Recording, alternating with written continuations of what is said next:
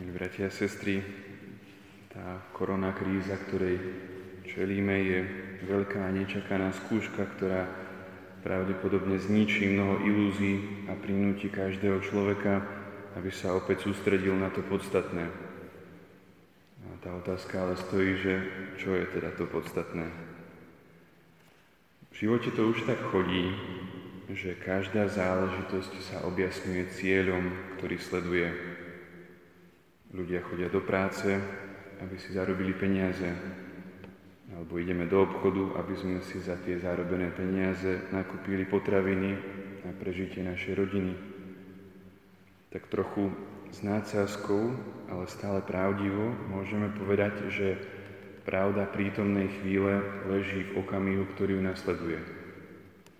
Pravdu o živote nám vypovie smrť. Ako človek žije, taký býva veľmi často aj jeho odchod z tohto sveta.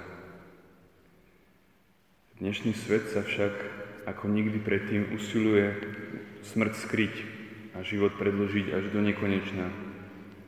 Ale kresťania už od najstarších čias mali jasno v tom, že smrť nie je koniec, ale začiatok nového života. A tak smrť neskrývali. Deň smrti hoci ktorého veriaceho, prví kresťania označovali ako dies natalis, teda deň narodenia do skutočného života. Pravdu o smrti, milí bratia, milé sestry, s ktorou sa dnes na spomienku všetkých verných zosnulých a po tieto dni pandémie častejšie konfrontujeme, nájdeme v zmrtvých staní.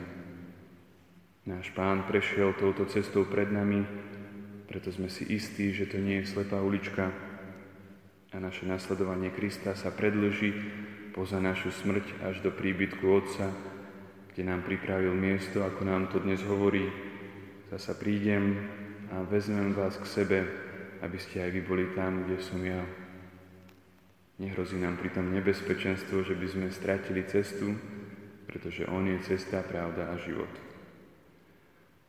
A tak si dnes, milí bratia a sestry, pripomíname všetkých verných zosnulých.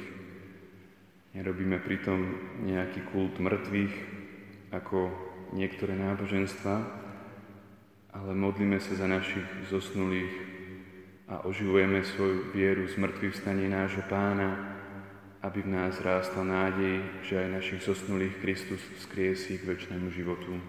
Amen.